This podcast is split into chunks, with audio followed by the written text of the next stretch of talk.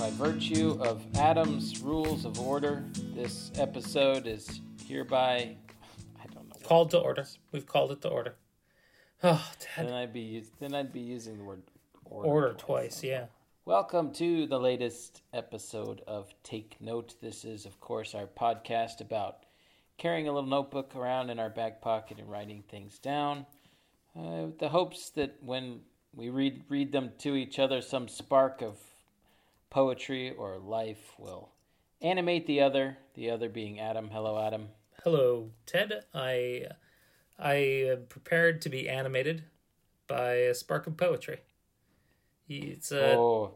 Expectations are a dangerous move. It's a high bar you've set. Chess game. Yep. A dangerous move in this little chess game. I like that. Yes. Yeah. Pawn tonight's Rook 4, my friend, because every episode we ask each other a question. What do you got? Means what have you written down in that little notebook lately? Give me some poetry. Well, I'll tell you what. I'm going to play a little Queen's Gambit on you, and I'm going to say, what do you got? You go.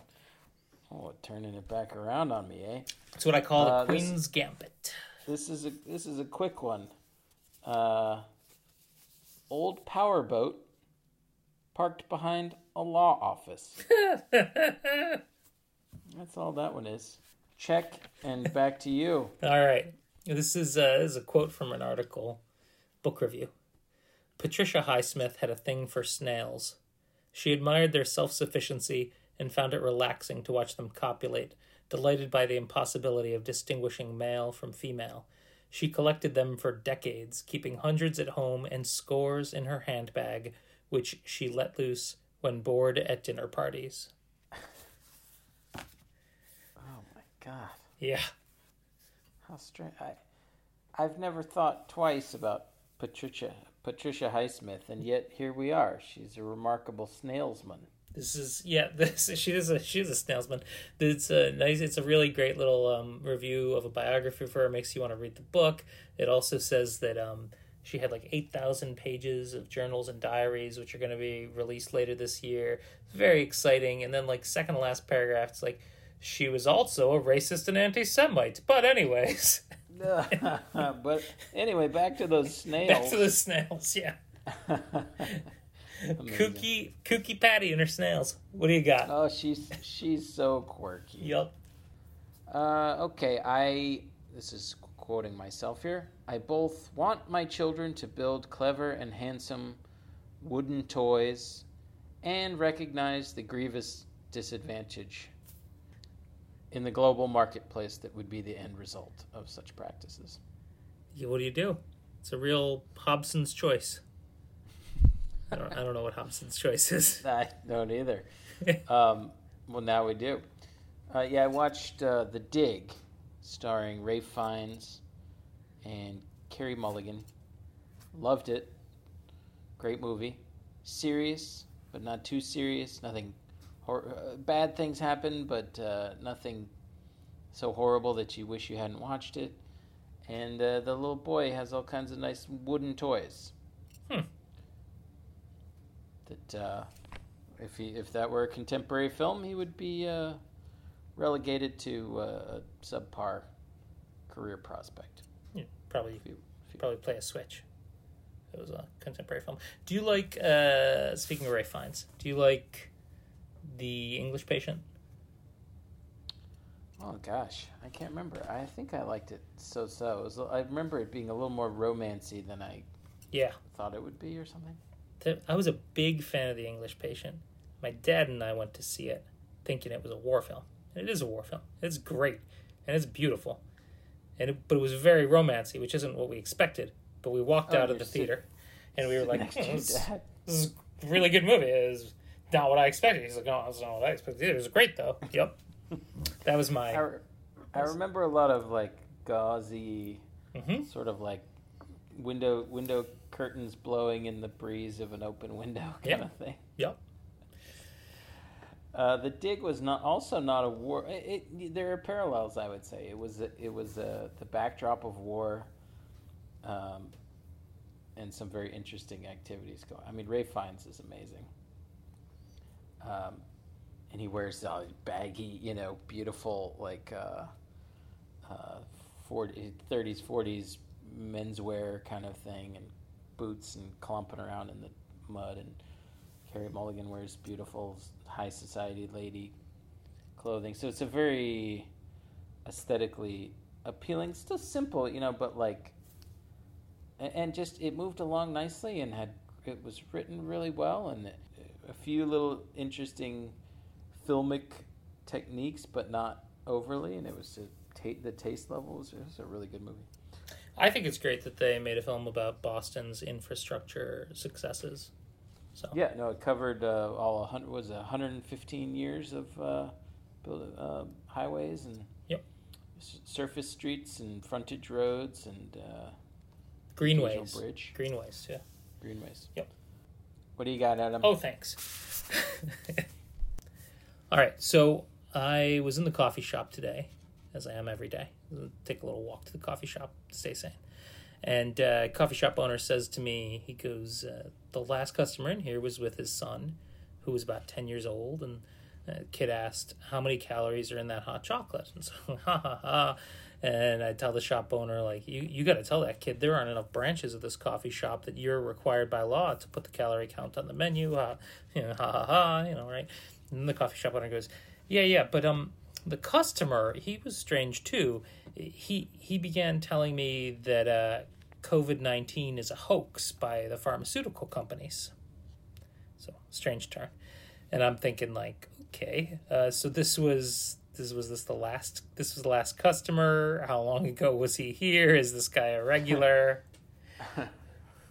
Who's hanging out at the coffee shop? But anyway, so that's what's going on at the coffee shop. We got some not even anti-vaxxers. I don't know what you call those people. Crazy people. They're just like us, Ted. Conversations can take turns, man. That's why I avoid them. Well, I actually thought I was kind of charmed. I think the coffee shop owner, like, it had just happened to him, and he felt like he had to tell someone other than his wife. Like, you know, the guy walked out, he tells his wife, who works the coffee shop too, and then it was like the next person in there he was gonna tell no matter what. And I, you know, I identify with that behavior. So. Oh. Well, and you're you have a podcast, for God's sake. Yeah. You're the perfect person to tell. He didn't even know what he was getting. As I walked out of there, it was like, it's like the guy knows I got the podcast and need a little content. So we were thinking we might talk some pencils. I might be willing to do that. Well, if you might and I might, then that makes a segment. I went to Office Depot this morning, which I don't do that often, but I needed some work notebooks, which, you know, work notebooks, I'm not particularly picky. They don't have to be wonderful. I had a couple of fun ones that I filled up, and those were Decomposition books, which are those, they're fun covers. You can't, anything heavier than a 0.7 Pilot G2, and it bleeds like crazy. So at the end of the day, you know, even when I'm working, I want to throw a little ink around. So I wanted to get another a work notebook that was a little more versatile than that. And incidentally, I've probably mentioned this somewhere along the way in the podcast, but the black and red notebook. That's what it's called? If you can get your workplace to buy some black and red notebooks, I don't even know what company they are. They seem to exist kind of just unto themselves. But the paper's fantastic. It's really good paper. And so I saw some of those. It's a perfect Office Depot buy because they're, you know, not dirt cheap, but I think they were $11 a piece.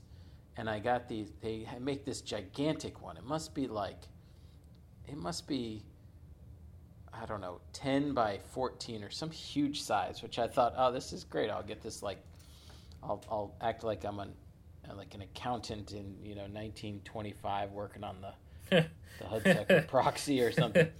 But as I was scanning I always scan the pen, the you know, affordable pen hanger shelf area just to see if anything jumps out at me. Nothing really did until I got to the mechanical pencils, and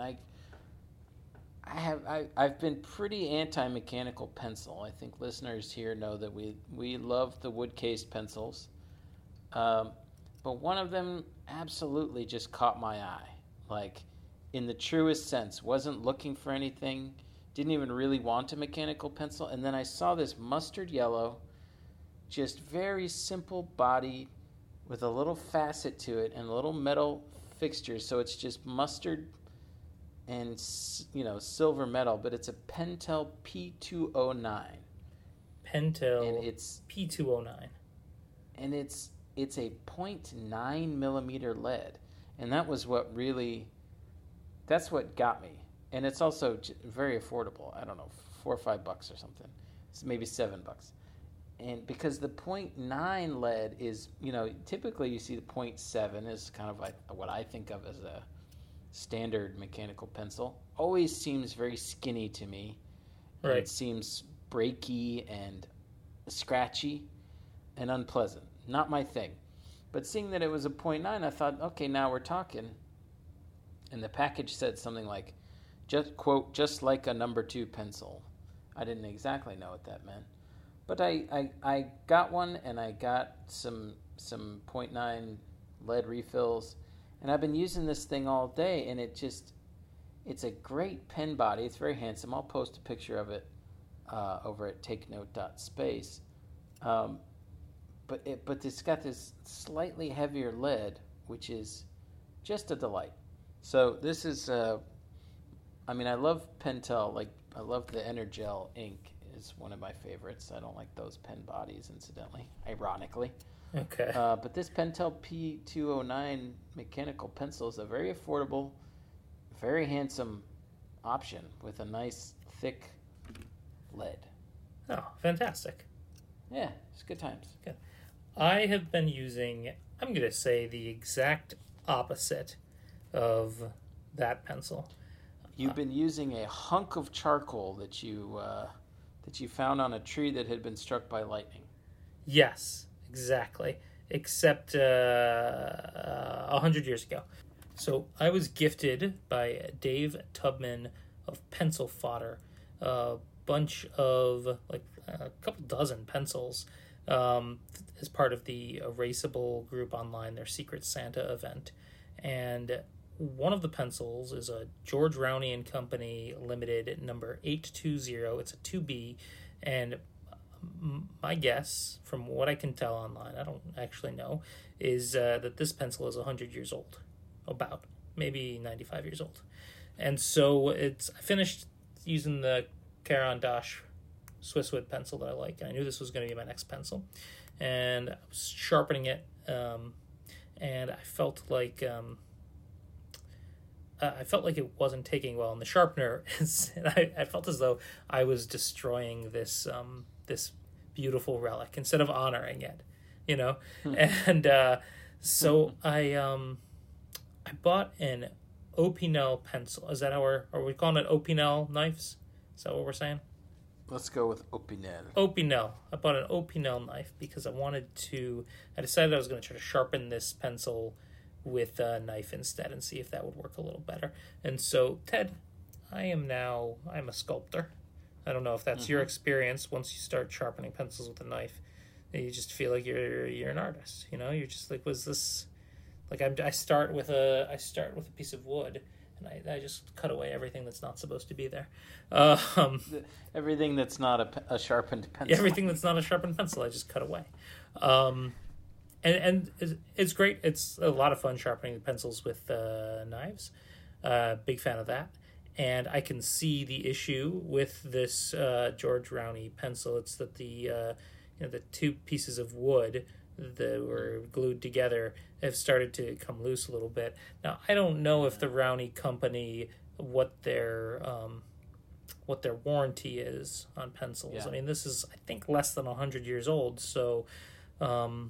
Just a few years, less than 100 years old. So, I know I could return the pencil, but I don't have a receipt. I don't want to bother Dave Tubman for it. If they're not willing to stand behind their product for a century. Yeah, that's right. What's the point? Yeah. I should have gotten an A21 instead of an A20. But I'm enjoying. I am enjoying the heck out of this pencil and using it and telling my children that this pencil's 100 years old. I think. And well, what does a 100-year-old pencil write like? It's a 2B. It's very firm. It's delightful. Feels very really cool. Feels very firm. I think maybe not very firm. I don't know. It makes sense. Yeah. To sharpen a pencil like that with a knife just seems like something you would have done when it was around the time it was produced. That's right. Yeah. But my experience with sharpening pencils with a knife, it's very enjoyable. I haven't really figured out how to sharpen the graphite to a point that is satisfying. Yes. So it always just ends up as kind of a chunky, weird mess, which sometimes is fine. But to me, it never actually achieves sharpness as we understand it. Right. I said it was a firm pencil. It's not like a firm pencil. It's like firmer than it looks like it's going to be, if that makes any sense. Right? It just writes a little firmer than it looks. I find sharpening this pencil with a knife is like trimming your beard. And you just kind of can't stop because you're like, oh, I did a little more on that side. Let me see if I can, I'm also, I feel like I'll end up going through this pencil much sooner if I'm not careful. Are you gonna use up that whole pencil? Yeah, why not? Yeah. You don't think I should? I think it's got another 100 in it. I'll use half of it. Tell the kids to give it to their kids. It's your legacy. Yeah, it's my legacy. This picking up this mechanical pencil I found, it's actually on a bit of a continuum because I did get the Kaweco lead holder. That's right. It holds, I think, like a 5.6 millimeter lead. Now, I was at a Michael's a few weeks ago. Michael's, Office Max. Oh, yeah. Man, I've been working out that KN95 mask. And they have a, they have a kind of a nice, like, pens and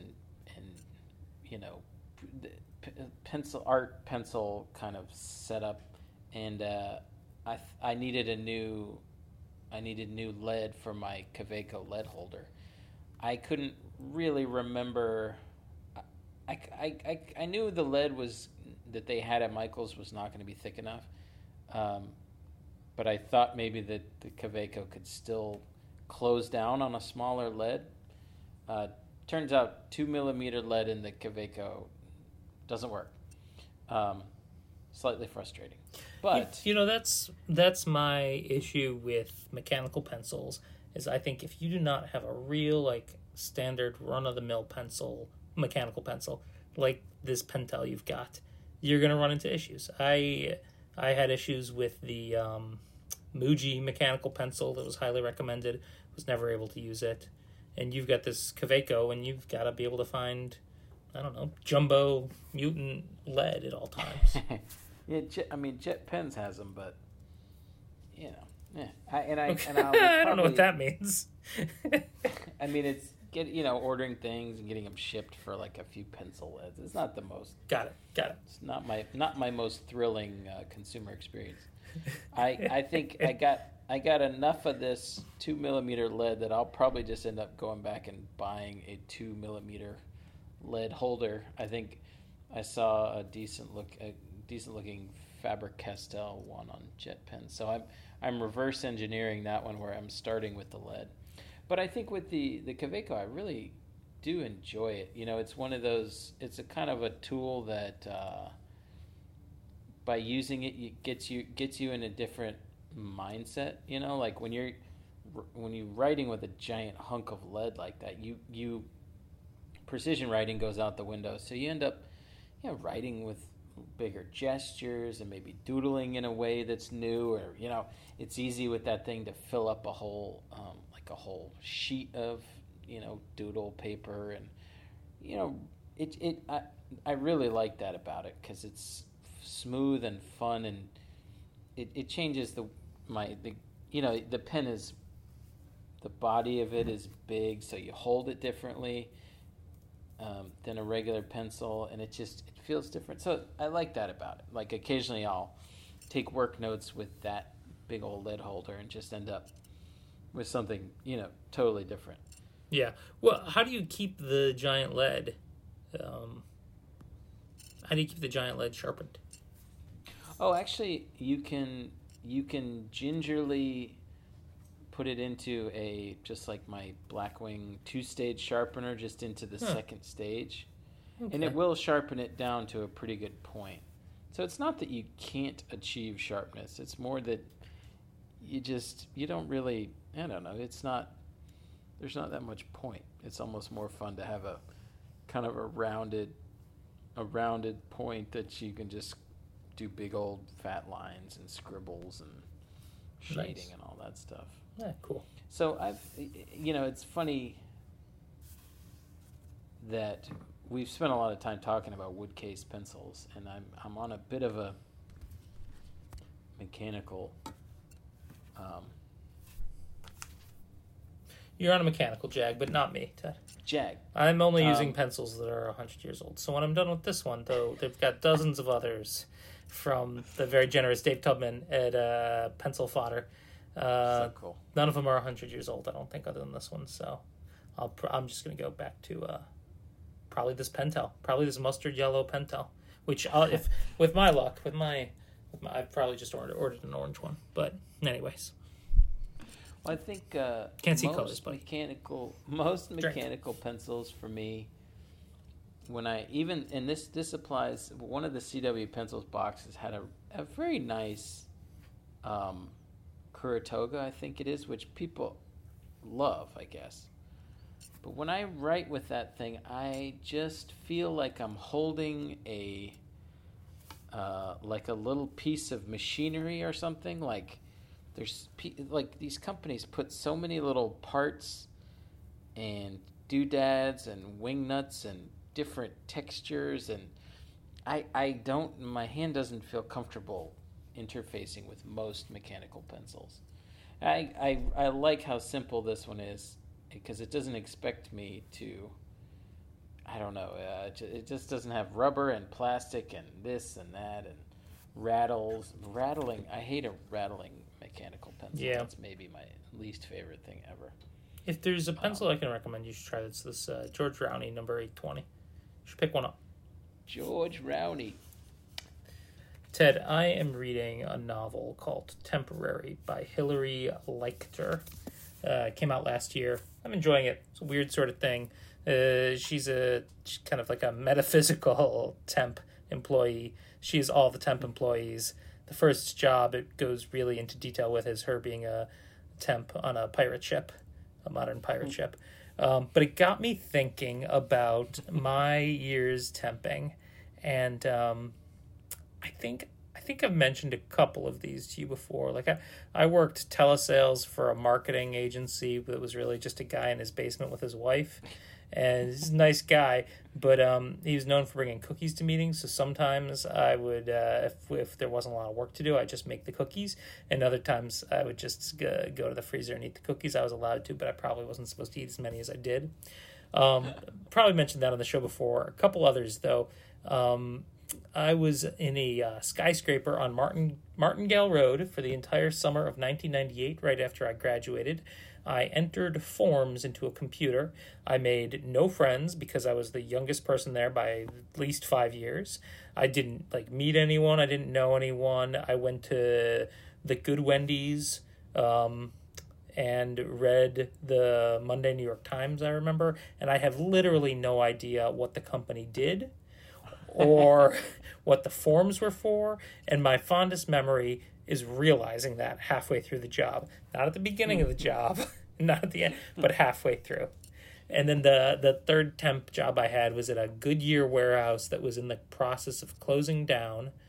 And I remember that there was one guy that would get really mad at me when I wasn't reading the Chicago Tribune, when I was reading the New York Times instead. These are both New York Times things, separate years apart, but can't imagine why that factory was shutting down with prioritization skills like that. Right, but this was And this was, it was great. And also I remember there was a guy who we went to pick up lunch once, guy who worked there, I think is like the son of the head of the plant. Nice guy, and big Celine Dion fan, I found out. I remember that too. So those are my temp jobs, and I took some notes about it because I was thinking about it because of this book, Temporary. Awesome. Did you ever work as a temp or have an interesting summer job? I never a temp proper. I once spent 2 weeks sending press releases to the nation's news outlets. This was the internet existed, but the online space wasn't robust. I don't think social media existed yet. The product I was announcing was a website that taught an alternative way to tie your shoelaces. Really? Yeah. And let's see. So it was the office I worked in was the break room of an IT staffing company, small business. Seemed to be a perfectly reasonable business, of which I was an unusual subsidiary. And I achieved one successful media placement, which was in the small local neighborhood newspaper where our offices were located. Would have really tied it together if it was the New York Times, since I oddly mentioned it twice in mine. You third would have really, yeah. You know, the Chicago Tribune asked me if they could run the story, and I said, you know what, I'm a Times man. Did you learn to tie your shoe in that alternative way? I did. It was an absolutely reasonable way in which to tie one's shoe, and in fact, it could have, perhaps superior.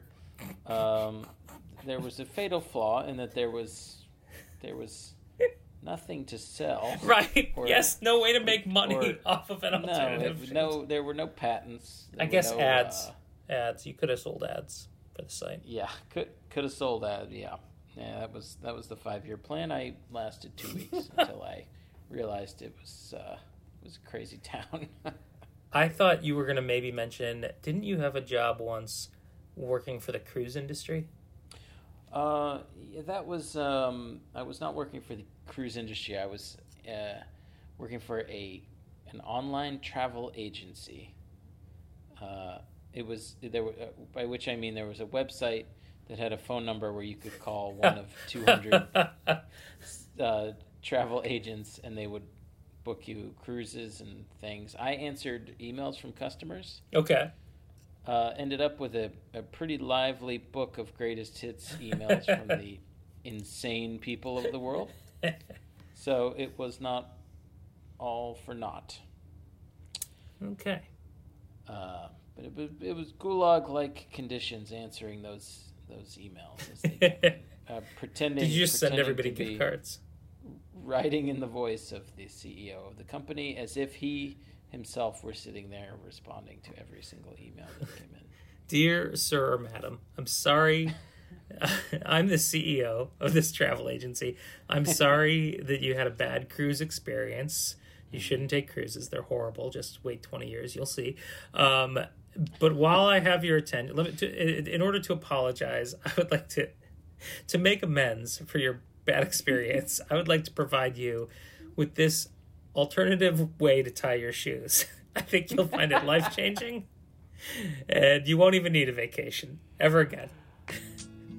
Let's do this again next week, Adam. What do you say? Oh, hold on one second. I just shoes are untied.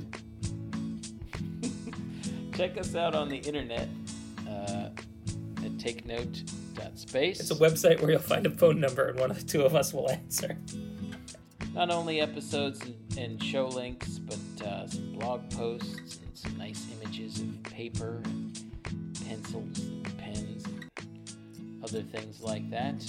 We are on Twitter at twitter.com/takenotepod. Take care.